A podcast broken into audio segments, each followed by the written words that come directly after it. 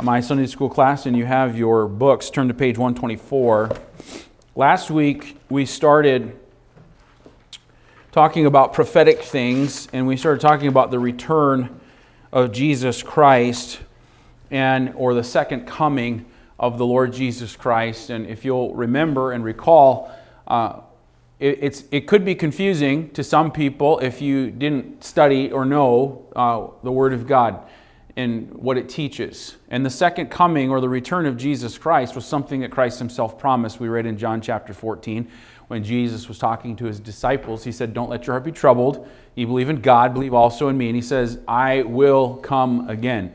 And I'm going now. I'm going to prepare a place for you, but I'm coming again to receive you to myself. And so we looked at several promises in the Word of God. We also looked at on, on the basis, uh, how do we trust that that is true? Well, we trust it on the basis of the fact that prior prophecies in the Word of God have all come true to the letter. And so, why would we not have faith or trust that the future ones or ones that haven't happened yet will also come true?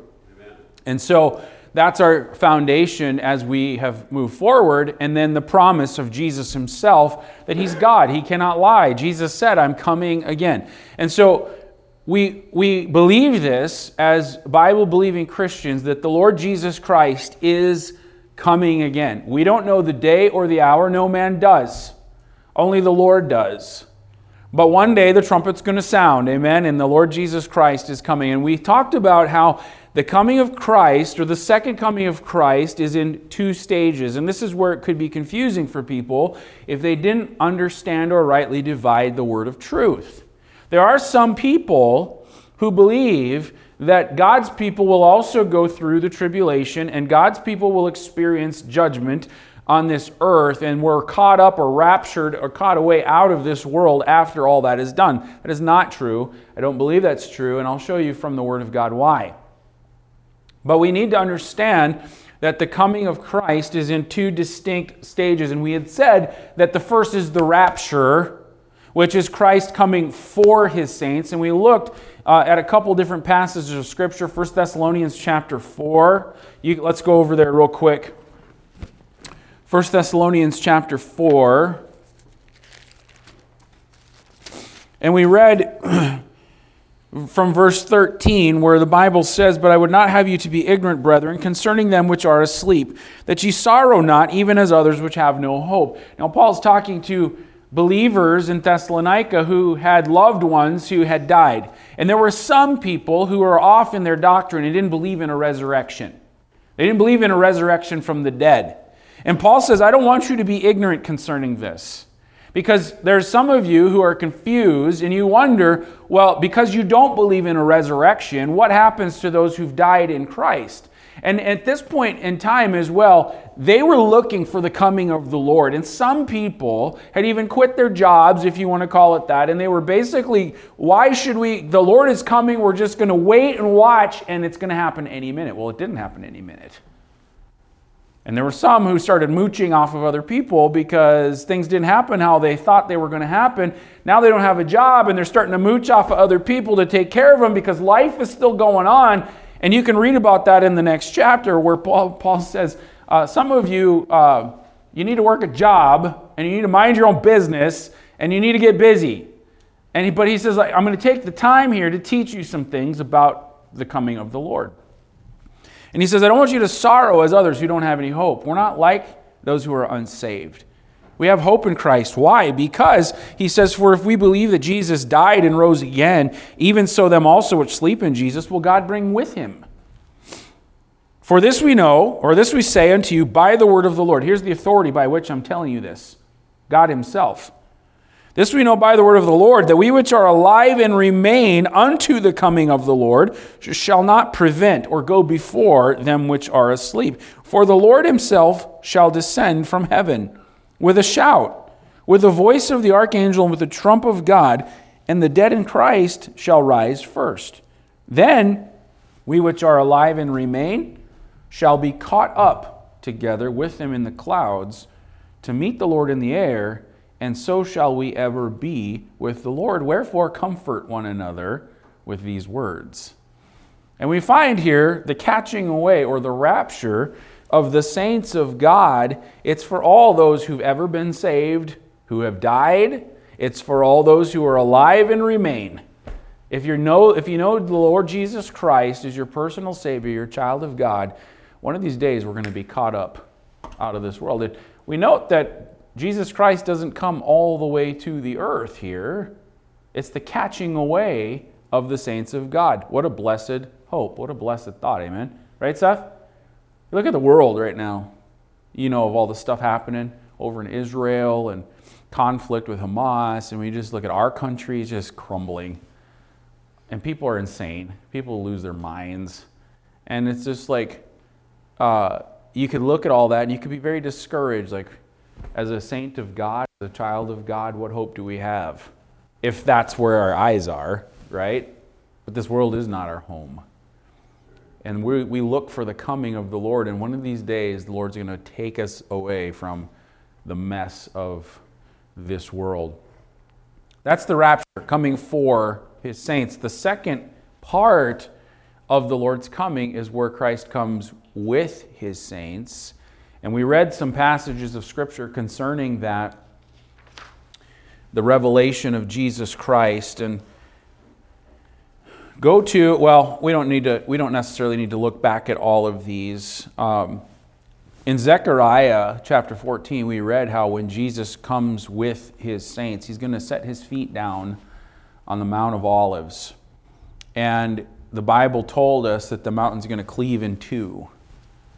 And we had talked a lot about when Christ comes in the second phase, the return of Christ, and he puts his feet on the Mount of Olives, he's coming to make war. He's coming to judge. And the armies in heaven are coming with him. That's the saints of God, by the way, on white horses. And we're coming with the Lord. And he's going to make war, he's going to judge, and then he's going to set up his millennial kingdom. And so those are the two phases of the return of Christ the rapture coming for the saints of God. His feet don't touch the ground, we're caught up. The second phase, the Lord comes back to make war. We come with him, his feet touch the ground, and then he's going to set up his reign. Now, do those two things happen back to back? Does the rapture happen and we're caught up into heaven, and then right away we're coming back with the Lord? No, that is, I see some shaking your head. No, it doesn't happen back to back. It doesn't happen right away.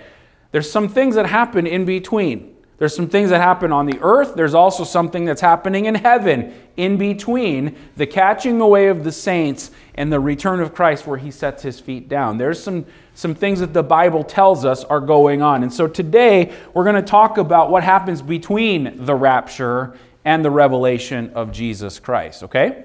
Everybody, everybody followed me? Everybody here? Okay. So we need to go back to the Old Testament for this because, and, there, and again, there's something that's happening on earth, but there's also something that's going to happen in heaven uh, in between these two phases. But I want you to go to Daniel chapter 9, please. Daniel chapter 9. And in the Old Testament uh, book of Daniel, we find a key to prophetic interpretation for us. Find a key to what is going on uh, in between the rapture and the revelation. In Daniel chapter 9, Daniel prophesies about something called 70 weeks. Okay? And we're going to look at a few verses here. It will not go very deep into all of this, but we'll just lay the groundwork or, or the, the outline for what we need to understand because Daniel gives us an outline of God's prophetic dealings with his people, the Jews. Daniel chapter 9, and I want you to see verse 24. The Bible says, 70 weeks are determined upon thy people and upon thy holy city to finish the transgression and to make an end of sins and to make reconciliation for iniquity and to bring in everlasting righteousness and to seal up the vision and prophecy and to anoint the most holy. Know therefore and understand that from the going forth of the commandment to restore and to build Jerusalem unto the Messiah the Prince shall be seven weeks and threescore and two weeks. The street shall be built again, and the wall even in troublous times. And after three score and two weeks shall Messiah be cut off, but not for himself. And the people of the prince that shall come shall destroy the city and the sanctuary, and the end thereof shall be with the flood. And unto the end of the war desolations are determined. And he shall confirm the covenant with many for one week. And in the midst of the week, he shall cause the sacrifice and the oblation to cease, and for the overspreading of abominations he shall make it desolate, even unto the consummation, and that determined shall be poured out upon the desolate. Now, there might be some things in here that would take us a little while to start to unpack and look at some historical things. But Daniel gives us an outline of God's dealings with the Jews and shows that there's going to be a seven year period between the two phases of the second coming of Jesus Christ. All right, so we have the rapture and we have the revelation. What happens in between? And Daniel is telling us that there's going to be a seven year period in between those two things. Daniel 9 25 shows us that the weeks that he talks about here look, know therefore and understand that from the going forth of the commandment to restore and to build Jerusalem unto the Messiah, the Prince, shall be seven weeks and threescore and two weeks.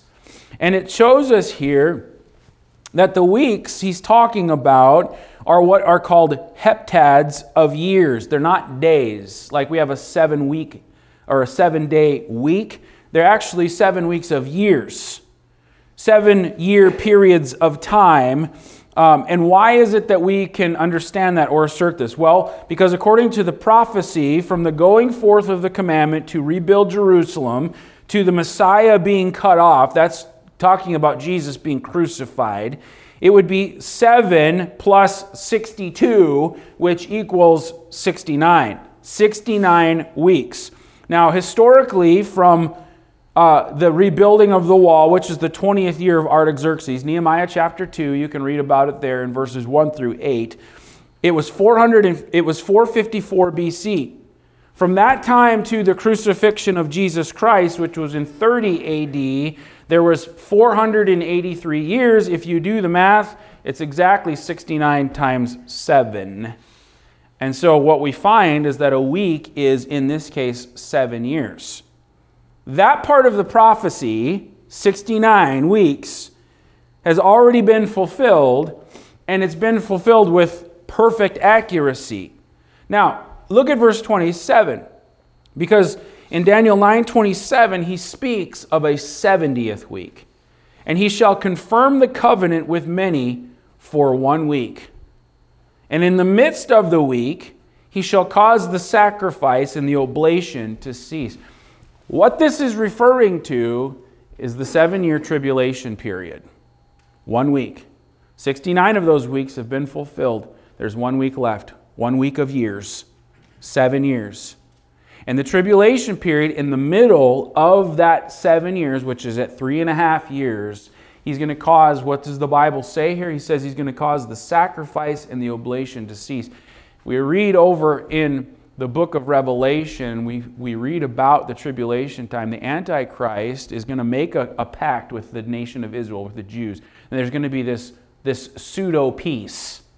But it'll be a three and a half year period where there's peace. And in the middle of that, he's going to break that, in, that peace treaty and he's going to uh, he's going to profane the temple and that's what he's talking about the sacrifice to cease and the, obla- and the oblation to cease and the overspreading of abominations, he shall make it desolate. He's talking about the Antichrist, which, what he's going to do. But the point is, is that 70th week, it's describing events that have yet to be fulfilled. This is the tribulation period. Now, for our understanding, the present day, which is a day of grace, which is a day when, when God is giving men opportunity to repent the day of grace began, and God's prophetic clock stopped at the end of the 69th week when Jesus Christ was crucified. The Messiah was cut off. And we read that in that passage from the time to rebuild the, the walls to the time of the Messiah being cut off is this amount of time, this period. God's prophetic clock paused. And now it's a day of grace where God gives men opportunity to repent. That 69th week, or the 70th week of Daniel's prophecy, has not happened yet. The final seven years of Daniel's prophecy is going to begin with the rapture. That's the point I'm trying to make. Does everybody follow that? When the rapture happens, God's prophetic clock starts again. And that final week of years, seven years, begins, which God is going to bring judgment on this world. And when Christians are caught up into the clouds to meet the Lord in the air, Christians are not going to be involved in any of the events that are going to transpire on this earth during that period of time. Now, not in this lesson, but in a, a next lesson or two, we're going to talk specifically about Daniel's 70th week. And I'm going to take you in the scriptures and show you in the book of Revelation specifically what God says is going to happen on this earth, in this world, after the saints are caught away and God begins to pour out judgment on this earth. But we know from the scriptures that saints of God are not going to be involved in those events. Let me just point you to one passage of scripture quickly. Go to 1 Thessalonians again and look at chapter 5. 1 Thessalonians chapter 5. And let's look in verse 1. But of the times and the seasons, brethren, ye have no need that I write unto you. Basically, what he's saying is you're, you're fully aware of what's happening all around, the times and the seasons. For yourselves know perfectly that the day of the Lord so cometh as a thief in the night. When he says the day of the Lord, he's not talking about the rapture. He's talking about the time when God uh, takes the con- full control He's always been in control, but he's now going to start to pour out his judgment and his wrath on this earth. The day of the Lord is a, is a broad period of time when God is ordering and, and, and moving according to his plan for this world.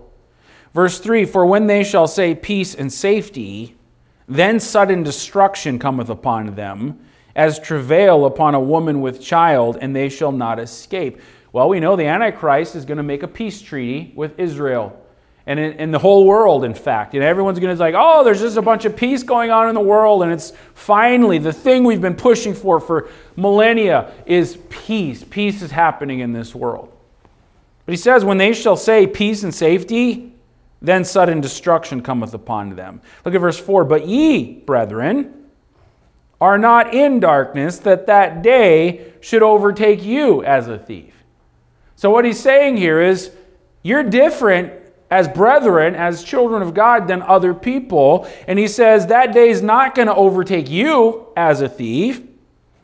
He says in verse 5, You're all children of light and the children of the day. We are not of the night nor of darkness. Therefore, let us not sleep as do others, but let us watch and be sober. For they that sleep, sleep in the night, and they that be drunken are drunken in the night. But let us who are of the day be sober putting on the breastplate of faith and love, and for an helmet, the hope of salvation. Notice verse 9 For God hath not appointed us to wrath, but to obtain salvation by our Lord Jesus Christ, who died for us, that whether we wake or sleep, we should live together with him. Wherefore, comfort yourselves together and edify one another, even as also ye do. And so, Paul is giving comfort to these Thessalonian believers, saying, we're not appointed to wrath. We're not appointed to the judgment of God. That day is not going to overtake you. We're not going to go through God's judgment on this world for sin. Why? Because of Jesus Christ. He gave himself for us. And whether we sleep, whether we're awake, we're appointed to live together with him. Hey, let that comfort your heart. Amen. There are those who believe in mid trib rapture, meaning that halfway through the tribulation, that's the point that God is going to take God's people out because that's the, the great wrath of God at that point. And there are those who believe that we're living in the tribulation now. There's all kinds of weird stuff out there. No, the Bible teaches very specifically God has not appointed us to wrath. The catching of the wave of the saints has not happened yet. Clearly, we're still here. Amen. If you know Jesus Christ. If you're still here, that means that, that God is, is still uh, wanting souls to be saved. He still has a job for us to do. And when the Lord says it's time, the trumpet's going to sound, God's people are going to be caught away. Then God's prophetic clock starts again in this world. Does that make sense? We look over in Second Thessalonians chapter 2 He's talking about some things that are related to the tribulation. And he says, Now we beseech you, brethren, by the coming of our Lord Jesus Christ and by our gathering together unto him. So Paul says, I'm beseeching you on the basis of the coming of Jesus Christ and on the basis of our gathering together unto him. So he's talking to saints of God. And I'm, I'm, what I'm going to tell you right now is based on the fact that Christ is coming again and the fact that we're going to gather together with him. Make sense? So then he says, That ye be not soon shaken in mind, or be troubled, neither by spirit, nor by word, nor by letter, as from us, as that day of Christ is at hand. So there were some who were writing letters and signing Paul's name to it as if it was authoritative, and those were all false things. And Paul says, Don't be troubled by all of that stuff that's out there. He says in verse 3, Let no man deceive you by any means. Don't be deceived. For that day shall not come except there come a falling away first, and that man of sin be revealed, the son of perdition, who opposeth and exalteth himself above all that is called God or that is worshipped so that he as God sitteth in the temple of God, showing himself that he is God. Remember you not that when I was yet with you, I told you these things? And now you know what withholdeth, that he might be revealed in his time. For the mystery of iniquity doth already work. Only he who now letteth or holdeth back will let or hold back until he be taken out of the way. And then that wicked be revealed, whom the Lord shall consume with the spirit of his mouth and shall destroy with the brightness of his coming. What is Paul saying here? Number one, he's saying we don't look for the Antichrist, we look for the coming of Christ. I'm beseeching you on the fact that Christ is coming again and we're going to gather together unto him. Listen, the day of the Lord and the wrath of God hasn't happened yet, he says. You're still here. And then, number two, he says, Don't be shaken in mind. Don't be troubled. Don't be deceived by all that stuff out there because the Antichrist isn't going to even be revealed un- until some other later time. You don't look for that. And how do we know that? Because he says the mystery of iniquity is already working. Only he who now letteth will let. And what he's talking about, that word letteth, it means to restrain, it means to hold back. So the one who is holding back things is going to continue to hold things back until he be taken out of the way. You know what that means? You know what he's talking about? He's talking about the Holy Spirit of God. The Holy Spirit of God is restraining things. Things aren't as bad as they could be. They're going to get as bad as they could be.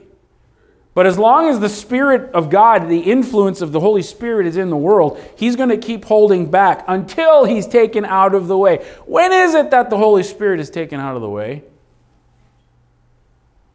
When the saints of God are caught away to meet the Lord in the air. How do I know that? Because the Holy Spirit of God, His influence in the world, is inside of you. He dwells inside of you, He lives inside of me. We possess the Holy Spirit of God. That is the influence of God in this world through Christian people and through the truth. And as long as He's here, there's this restraining influence. It's not as bad as it could be and will be, but when He's gone, then all of a sudden there's nothing to hold back wickedness and evil. It tells us that when the catching away of the saints, the rapture happens, the influence of the Holy Spirit is gone in this world. I think that's awesome. That rejoices my heart because I'm not appointed to wrath. Amen?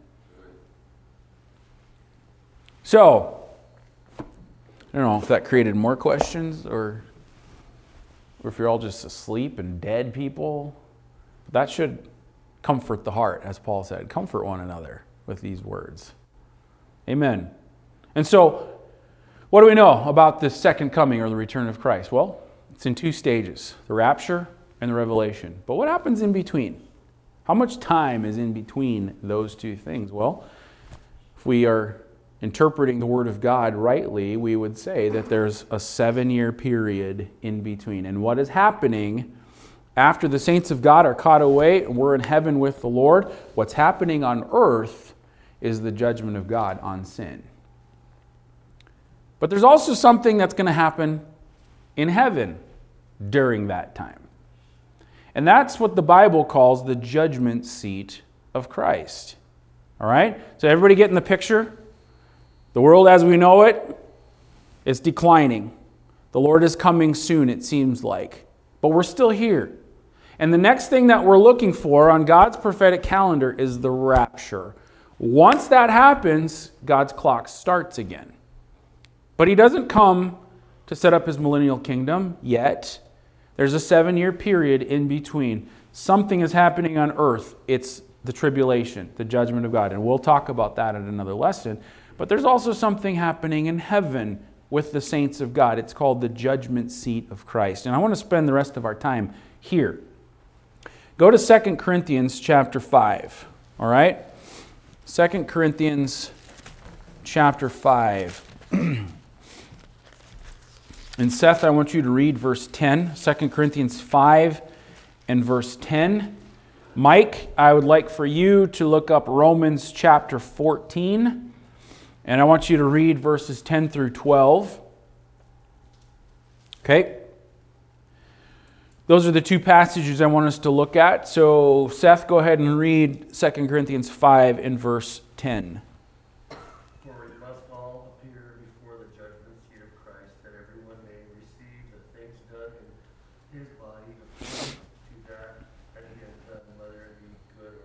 All right. Seth, tell me in break that verse down for me. Give me the, the basic idea and understanding of what Paul is saying here. Uh, we won't be judged for. Uh, well, we'll be judged for uh, how we lived our conversations, how we obeyed, our obedience, our holiness, our lifestyle choices, right? Okay. or the opposite, right? Because he says whether it be good or bad, right? So he says, first of all, how many are going to stand before the judgment seat of Christ? Now he's talking to saved people here. We know that the catching away has already happened, right? That's only for saved people. So we're not being judged for our sin because Christ paid our sin debt. Amen? Okay, so we're not experiencing the judgment of God on sin. But how many people are going to stand before the Lord then? Says all. says all. So every saint of God, every Christian, without exception, is going to stand before the judgment seat of Christ. That everyone may receive the things done in his body according to that he hath done. And then he says, whether it be good or bad. Now, we're not being judged for our sins, so what must he be talking about here? Well, he's got to be talking about how we lived our life the deeds we did.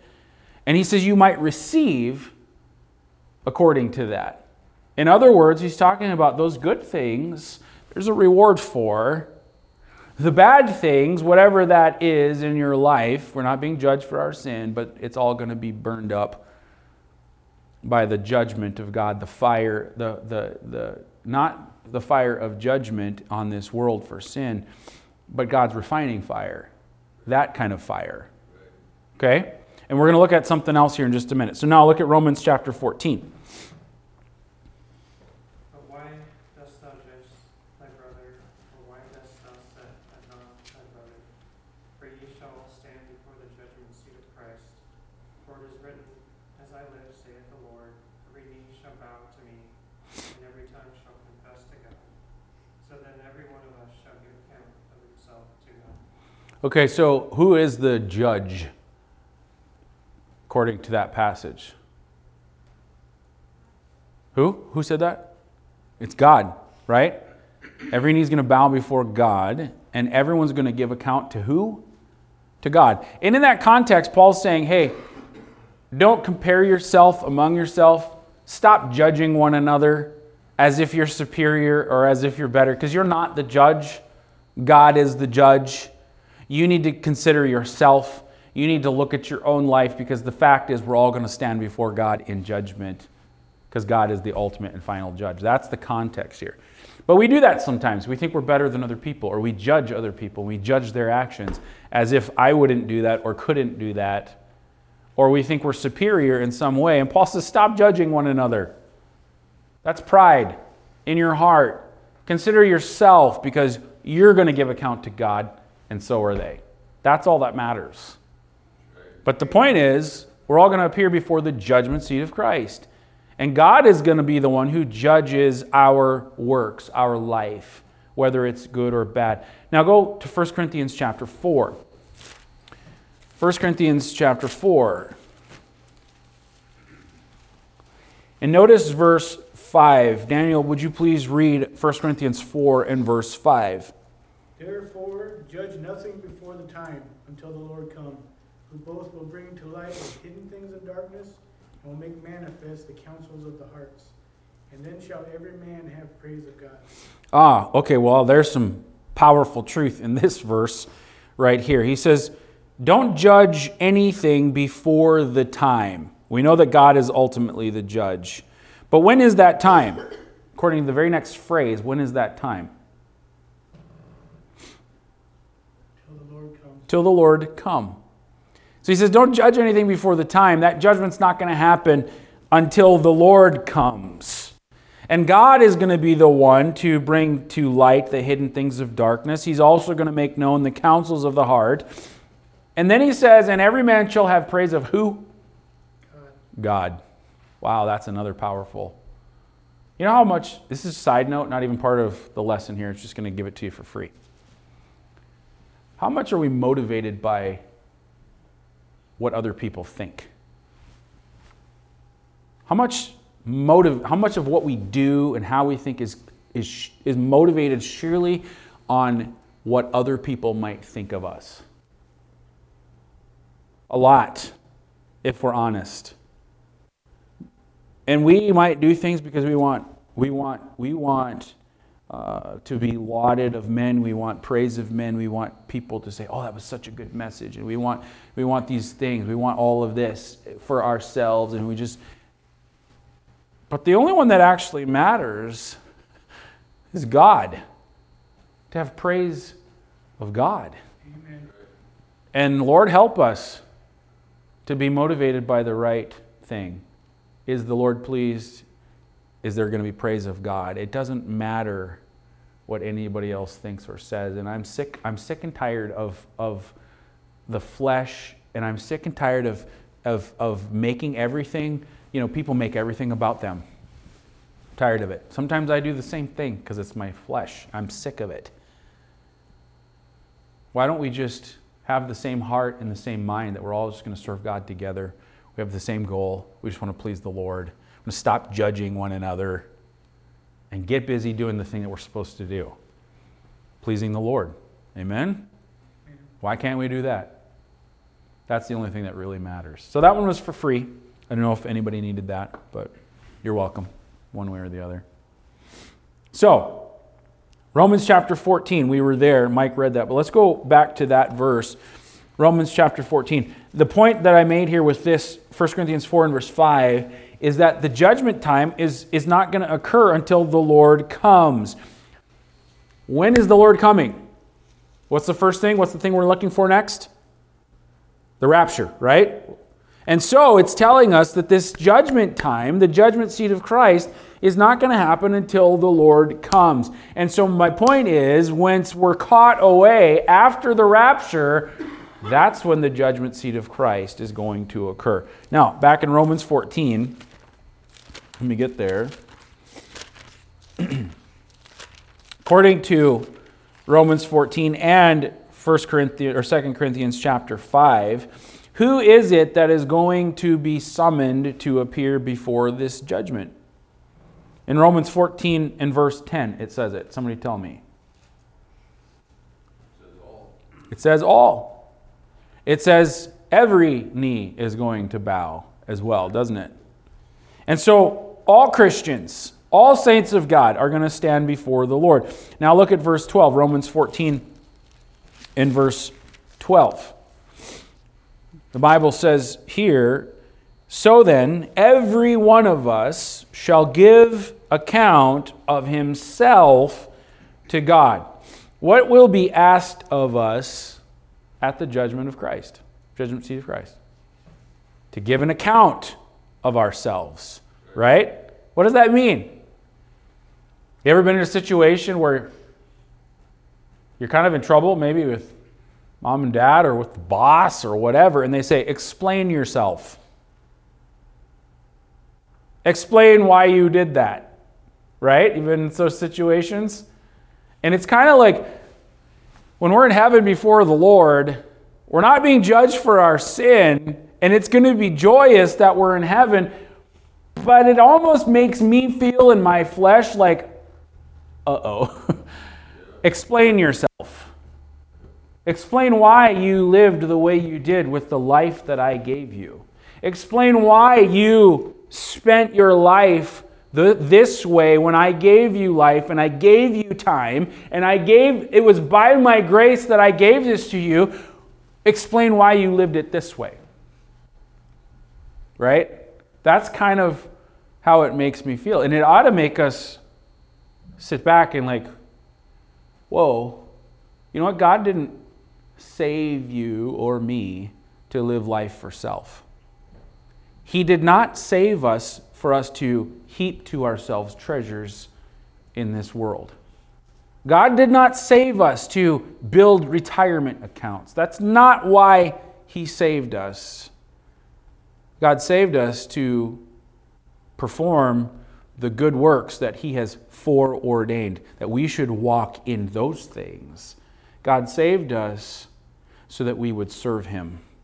This life is temporal, it's all going to burn up. The question is, how are we living our life? And we ought to regularly take stock of what is my main thrust? What is my main purpose? What is the thing that motivates me and drives me? Well, you know what? I'm, I'm working my job and I'm trying to build a house and I'm trying to have some retirement so that I have something to live off of when I'm old and I'm trying to, well, listen, not any of those things are bad in and of themselves unless those things are what motivates us in this life, unless those things are, are God. Does that make sense? And we have to keep body and soul together. We have to work. God's told us to do that. We have to take care of our families. Absolutely, we have to do those things. But that ought to be uh, even, even through doing those things, we can still be laying up treasure in heaven. Even through doing those things, we can still be, my purpose is to be a witness of Jesus Christ and give glory to God while I do those things. Only you and God really know what motivates you. But we read in here that we're going to ask to give, we're going to be asked of God to give an account of ourselves. Now, go back to 2 Corinthians chapter 5. 2 Corinthians 5 and verse 10. For we must all appear before the judgment seat of Christ, that everyone may receive the things done in his body according to that he hath done, whether it be good or bad. Now, what aspect of our Christian life is going to be scrutinized at the judgment seat of Christ here? It says it in the verse.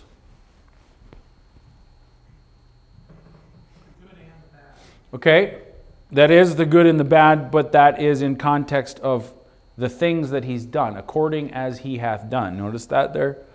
Every man may receive the things done in his body according to that he hath done, whether it be good or bad. So our works, the way we've lived our life. That's what is going to be scrutinized at the judgment. Now, go to 1 Corinthians chapter 3, and I want us to read this very carefully here. 1 Corinthians chapter 3.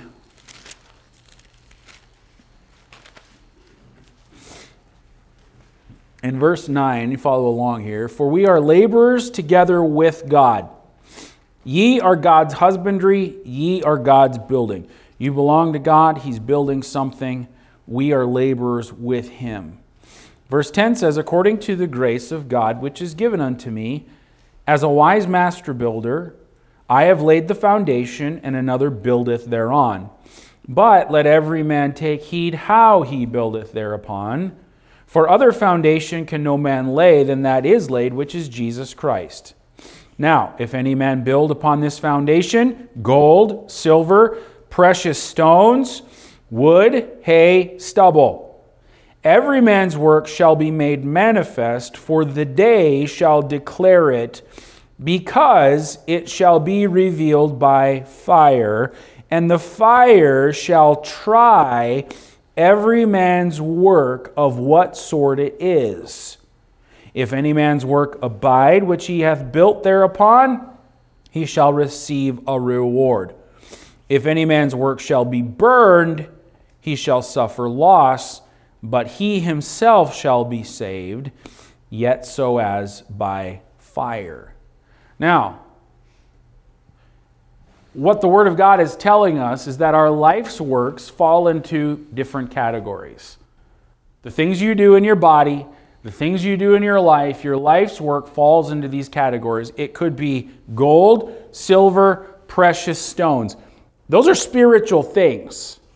Or it could be wood, hay, and stubble.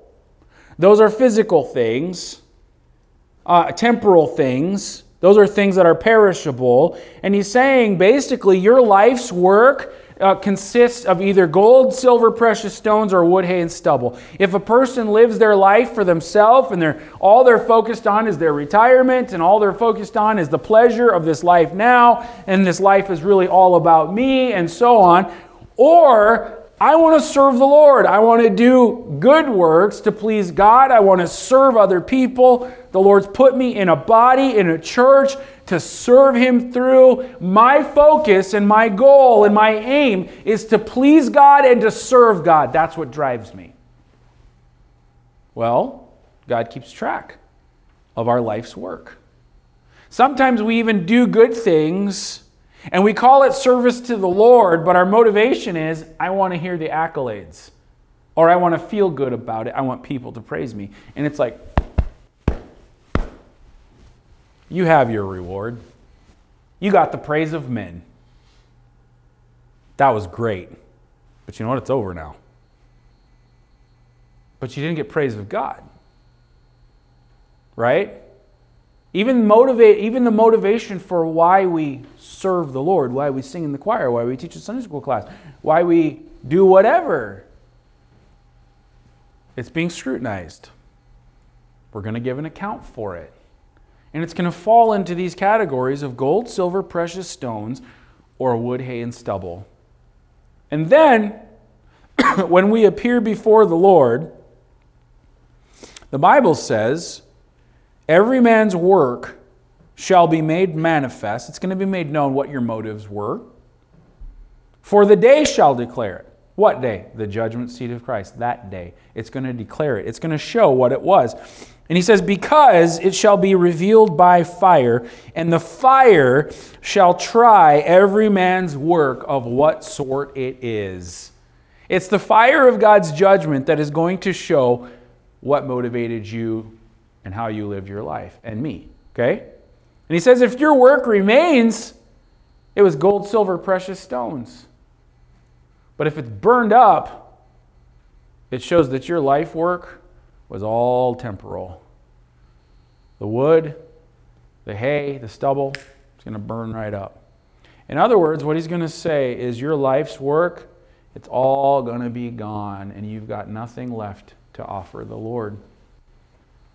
But he himself will be saved, yet so as by fire. You know what that means? It means you're still saved person, you're still a child of God, you're still going to be in heaven. And praise the Lord for that. But you've got nothing of eternal value, you've got nothing of reward to offer back to the Lord. I think that's going to be a shameful thing, actually, for saved people.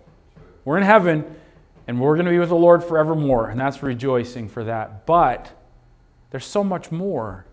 And we, we sing a song sometimes, by and by, when I look on his face, I'll wish I had given him more. We'll look back on our life, and in context of eternity, we're going to see how temporal life was, how temporary it was, how meaningless it was outside of the context of serving Jesus Christ. Be meaningless. And as a child of God, what we want to hear is, Well done, thou good and faithful servant. That's what we want to hear. So I, I think the point here for us is that we need to take a good look at our life regularly. What is driving me and motivating me? And the fact is, I'm going to stand before the Lord. I'm going to give an account for how I lived my life. I want something that's going to last. In verse 9 of the passage we read, the church at Corinth is called God's building, and the foundation of that building is Jesus Christ. The Lord is very interested in how we build upon this foundation, how we live our life. The Lord is very interested in that. And according to verse 12, the works are likened to gold, silver, precious stones, or wood, hay, and stubble. I already mentioned that. If you're filling in your lesson sheet, those are your answers there. The fire of that judgment is going to reveal the value of the work of each Christian. According to verse 15, it's possible for a Christian who has never served the Lord or has served him acceptably, is it possible for them to be cast into hell? No, it is not. Because we're saved. We're saved. According to verse 14, what will a Christian who has served the Lord acceptably, acceptably receive? Reward. He'll receive a reward. So the Bible speaks then of rewards as crowns. We can read about that in other passages of Scripture. In fact, we'll just do it quickly because I think we're at what time is it? Yeah, it's time for us to be done. Um, let's just look at like at these quick passages so that you can understand the crowns, and we'll finish up this section. But basically, your life's work that is spiritual, that is done for the Lord, the rewards we would, would get, the Bible calls them crowns. And the Bible also says that we're going to cast those crowns at Jesus' feet. We're going to give him the glory for the things that he rewards us with. Okay, does that make sense? So we receive the reward, it's called a crown. Eventually, those crowns we're going to cast back at the Lord's feet to give him honor and give him praise. But there are five crowns uh, that we can receive uh, for our life and work as a Christian. 1 Thessalonians chapter 2. Uh, let's see. Patrick, I want you to read 1 Thessalonians 2 and verse 19. Josh, I want you to read James 1 in verse 12. Morgan, I want you to read 2 Timothy 4 in verse 8. And Brother Girth, I want you to read 1 Corinthians 9 in verse 25. And then Ron, I want you to read 1 Peter chapter 5 and verse 4.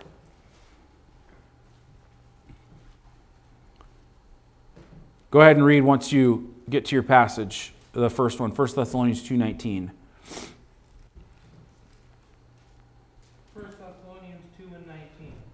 For what is our hope, or joy, or crown of rejoicing? Are not, ye, are not even ye in the presence of our Lord Jesus Christ at his coming? Okay, so Paul says the crown of rejoicing is what he's what it's what it's called, but he says, "Are not even ye?" He's talking to these particular people, and these people have been won to the Lord or led to the Lord by Paul. And so he says, You're my crown of rejoicing. This crown of rejoicing is a soul winner's crown. You know what? When you are instrumental and God uses you to lead another person to Jesus Christ and they get saved, there's a reward. It's the crown of rejoicing. That eventually you're going to be able to cast that crown back at Jesus' feet. That's a great crown. Amen? Okay, next one. James 1 and verse 12. Blessed is the man that endureth temptation, for when he is tried, he shall receive the crown of life, which the Lord hath promised to them that love him. The crown of life. And he says, Blessed are those who what? Endure temptation. That's trial, that's testing, that's tribulation. And he says, That crown is for those who remain faithful unto the Lord, even unto death. That's a that's a, a, a crown of, a, of one who is faithful, the crown of life. All right, next one, 2 Timothy 4 8.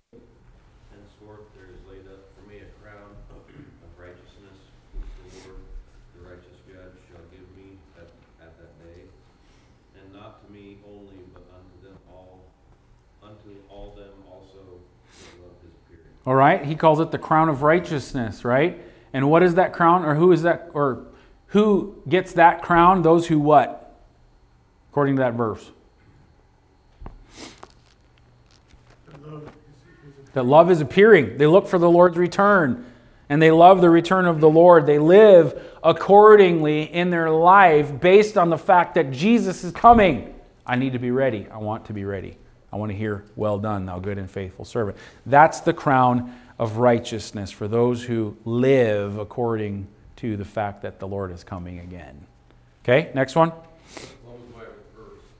Uh, 1 Corinthians 9.25. And every man that striveth for the mastery is temperate in all things. Uh, they do it to obtain a corruptible crown, but we an incorruptible. All right, the incorruptible crown. And it, what is that crown for? It's for the one, what does it say? Who striveth lawfully in all things. That's what he's talking about there. That is for a victorious Christian, one who is being sanctified, one who is fighting the flesh, one who's not living according to his flesh. He gets victory over his flesh. That's the victor's crown. Okay, the last one. And when the chief shepherd shall appear, he shall receive the crown of glory that fadeth not away. The crown of glory. That crown is for a faithful pastor. He says, when the chief shepherd shall appear. That's in the context where Peter is talking to pastors. And so those are the crowns. And those are how your life is going to be tried by the fire of God's judgment. And only what's done for Christ is what's going to last. And those rewards eventually will cast at the Lord's feet. So that's what's happening in heaven between the rapture and the revelation. What's happening on earth? The tribulation, right? Everybody understand that? Okay, so we'll continue with this lesson uh, in our class next, not next week, because I'll be gone, but the week after. And we're going to consider another thing that's happening in heaven during that time as well. It's called the marriage supper of the Lamb. Amen. All right, good. You can be dismissed. Thanks.